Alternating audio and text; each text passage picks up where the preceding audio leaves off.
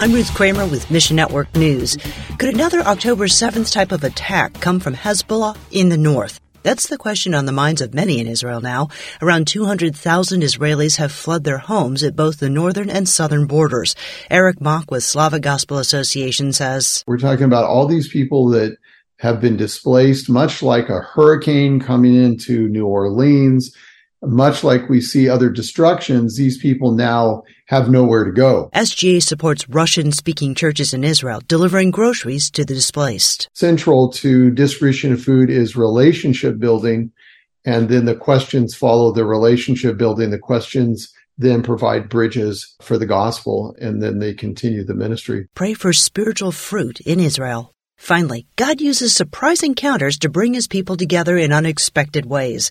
At a recent gathering, Mission Cry's president, Reverend Jason Wolford, met a pastor's wife who teaches music to students in Liberia over Zoom. She was struggling to send them new instruments. At the same time, Mission Cry had a container full of repurposed Bibles and Christian books meant for a seminary just miles away from the music ministry. You talk about the Lord ordering the footsteps of the righteous, being at this event, sitting in front of these pastors.